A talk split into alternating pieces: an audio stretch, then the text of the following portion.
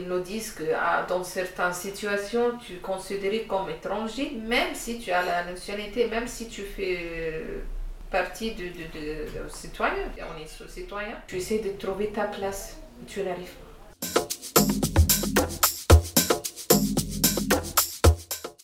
Du coup, moi je m'appelle Aya, j'ai 24 ans, je suis égyptienne. Moi je m'appelle Hoda, j'ai 50 ans, je suis médecin. Je suis arrivée en France depuis 2009, je suis égyptienne et j'ai la nationalité française. J'ai terminé mon D.E.S. de droit en 2013 et pour des raisons familiales, on a resté en France, c'était pas prévu de rester. Du coup, il y a très peu de personnes qui vont dans les écoles publiques, le système éducatif est juste... pas très bien pris en compte. Mon enfance est très liée à la famille. Parce qu'on habitait dans un immeuble, il y avait toute ma famille dedans. Mais je me suis déjà dit plein de fois que c'est trop bizarre. J'ai un mini souvenir, mais juste incomplet.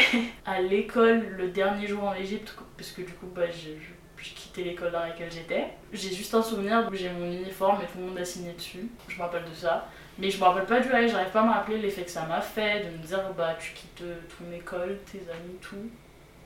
Pas de souvenir. Quand on a eu les visas pour venir, la loi n'autorise pas la famille de boursiers de partir en même temps. Il faut que les boursiers arrivent d'abord en France, trouver les logements, inscrire, fait tout. Et après, je envoie toutes les justifications. Comme ça, ils ont le droit de poser les documents pour avoir leur visa. Et c'est effectivement à cause de ça, elle ne rappelle pas parce qu'en fait, c'était la première fois de se séparer. Donc, ils sont restés avec leur papa 3 mois. Okay. En fait, j'ai réussi de finir les papiers dans 1 mois. Et je pense à cause de ça... J'ai pas de souvenir.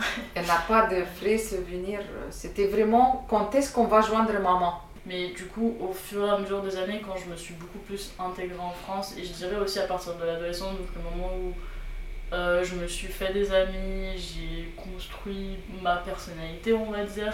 Au final, je me suis rendu compte que j'avais, à part ma famille, qui a toujours été très importante dans ma vie, j'avais pas d'attache en Égypte, puisque du coup, par exemple, j'avais pas d'amis. Bien sûr, j'avais des amis d'enfance, mais c'est vrai que progressivement, ça devenait impossible pour moi, par exemple, de revivre en Égypte, parce que j'étais là, j'ai pas d'amis. Ouais, en vrai, j'ai pas d'amis, je connais pas...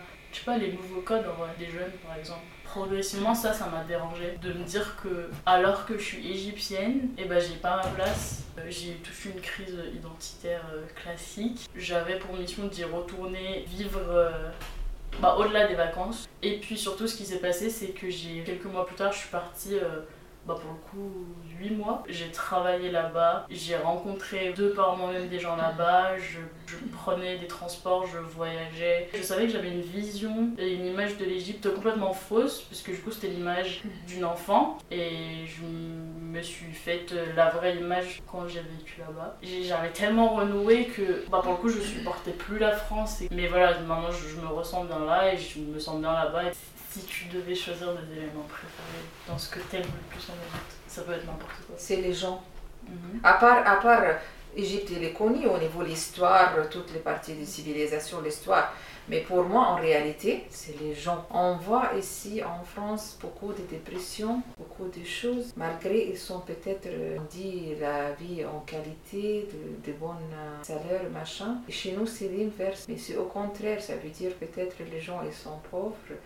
Peut-être beaucoup qui vivent à peine, pas beaucoup d'argent, mais ils sont souriants, ils sont calmes, pas de stress, tout va bien.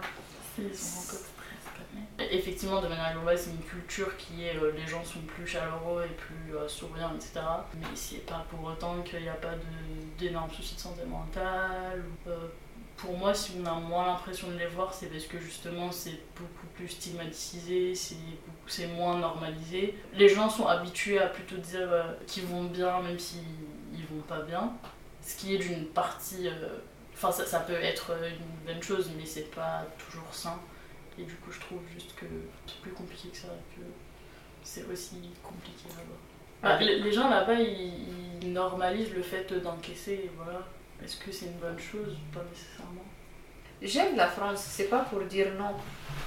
Mais à cause de plein de difficultés qu'on se trouve, ils nous disent que dans certaines situations, tu es considéré comme étranger, même si tu as la nationalité, même si tu fais partie de citoyen.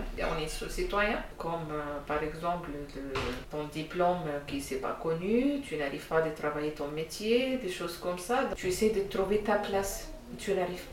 Mais je me suis dit dans sa tête, peut-être si vraiment on va partir sur les projets de retour, je pense que c'est Aya, ça sera la première qui va... Ah oui? Je dis peut-être, hein, mais peut-être. Peut-être. Qu'est-ce que ça transmet? On a transmis notre amour de l'Égypte, on a transmis notre relation familiale très importante, on a transmis notre foi. Peut-être elles ne se rendent pas compte. Mais je pense en réalité, on a transmis plein de choses en fait, mais on ne rend pas compte en fait. Parce que je pense qu'elle fait systématiquement ou elle est... Si, je m'en rends compte. Oui. Bah, merci pour tout ce que tu as fait. Je pense que je te remercie jamais pour le terme depuis que tu es arrivée, tout ce que tu as fait pour nous. Même si j'ai été une enfant difficile parfois.